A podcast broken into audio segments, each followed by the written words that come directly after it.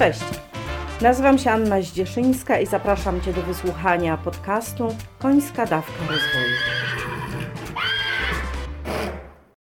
Podcast ten jest o rozwoju i dla osób, które chcą się rozwijać, a konie są bohaterami historii i tłem do pytań, które mogą Ciebie zainspirować do pracy nad sobą. Czy masz w sobie zew natury? Wiesz, taki głos wewnętrzny, taki naturalny pęd, pewien instynkt, który prowadzi ciebie w różnych kierunkach, w różnych sytuacjach. Ja mam, ale też podglądam zwierzęta i konie faktycznie działają instynktownie. No wiecie, no trochę jednak różnią się od nas, albo nawet bardzo. Nie czytają książek, nie zdobywają wiedzy w taki sposób, w jaki my. Uczą się od siebie nawzajem, obserwując siebie ale też wsłuchując się w siebie i w swoje potrzeby. W momencie, kiedy obserwuję konie na pastwisku, cały czas zadziwia mnie to. Zadziwia, ale też powoduje zachwyt, że konie wybierają tak różne rzeczy do jedzenia z tych traw czy z tych roślin, które mają na pastwisku. Czasami jedzą zwykłą taką pospolitą trawę, czasami jest to trawa słodka. Ja nie jestem specjalistą od botaniki, ale wiem, że są różne rodzaje traw i rozpoznaję trawę od koniczyny i od jakimś tam kilku, kilku ziół. Natomiast są momenty, kiedy mając złe samopoczucie, poszukują różnych roślin leczniczych. Na przykład taką rośliną, którą czasami zjadają, jest wrotycz. Zresztą w opisie podcastu zamieszczę zdjęcie wrotyczy i opis, czym wspiera właśnie to, to zioło, ta roślina. Ale konie jedzą ją po prostu instynktownie. Właśnie raz sobie skubną koniczynę, która jest słodka, w związku z tym bardzo dobrą daje pożywkę też dla mózgu, bo jest źródłem cukrów, ale czasami właśnie biorą w pysk coś gorzkiego. Czasami zjadają piasek, który ma jakieś tam mikroelementy. Radzą sobie instynktownie. Podążają konie za tym instynktem i jedzą to, co w danej chwili jest im potrzebne. To lekcja od koni.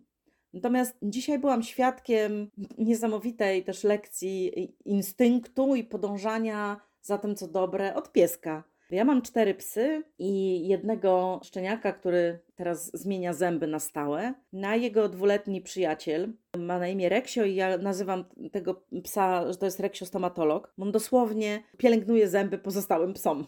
No i, i dzisiaj z zainteresowaniem patrzyłam, co robi Reksio, a Reksio zaglądał no, prawie cały wchodzi do, do, do pyska y, tego szczeniaka, bo szcze, szczeniak to jest husky, więc jest teraz, nie wiem, z 20 razy większy niż Reksio w całości. Reksio to jest taki mały kundelek. No i Reksio prawie cały wszedł do paszczy Massima, czyli tego haskiego i tam mu coś tam sprawdzał, z, no, na tyle był zainteresowany, że ja też zaczęłam sprawdzać. Okazało się, że jeden kieł Massimo już jest no, na wykończeniu, już niedługo wypadnie, ale jest w ogóle ciemnego koloru, czyli jeszcze przy okazji jakiś zepsuty i Reksio instynktownie wie, że tego zęba trzeba usunąć i pomaga tam, rozlizuje i po swojemu psiemu w jakiś sposób temu e, szczeniakowi pomaga. No dla mnie niesamowita obserwacja tego, co robią zwierzęta, powiedzmy w naturze.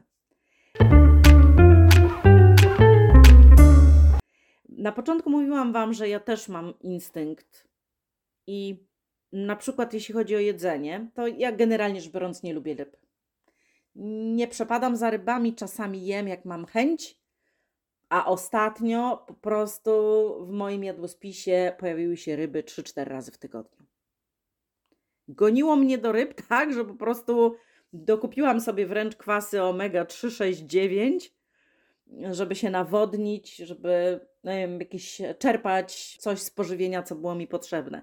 Teraz już jest trochę spokojniej z tymi rybami i wracam do nielubienia, i tak przypominająco sobie jedną y, y, raz w tygodniu jakąś rybę zjem. Natomiast tak jakby mi się przestawiło w pewnym momencie i potrzebowałam ryb. Więc je jadłam. Teraz ich nie potrzebuję, a wręcz nie lubię, więc znowu odpuszczam sobie. No ale co te wszystkie zdarzenia mają wspólnego z rozwojem? Bo być może słuchając się zastanawiasz, no to dokąd ja zmierzam. A na ile jesteś otwarta, na ile się otwierasz właśnie do Twojego instynktu rozwojowego. I co takie otwarcie się na instynkt rozwojowy może zdziałać w Twoim życiu? Na ile słuchasz swojego wewnętrznego zewu natury, tak w sercu, w ciele, i czy potrafisz odróżnić ten naturalny pęd, ten apel od e, zachcianki, czy ten pęd do rozwoju, potrzeba zrealizowania na przykład nowego pomysłu, potrzeba zmiany jest prawdziwym zewem natury, a na ile fanaberią? Właśnie z tymi pytaniami Ciebie zostawiam. Cześć!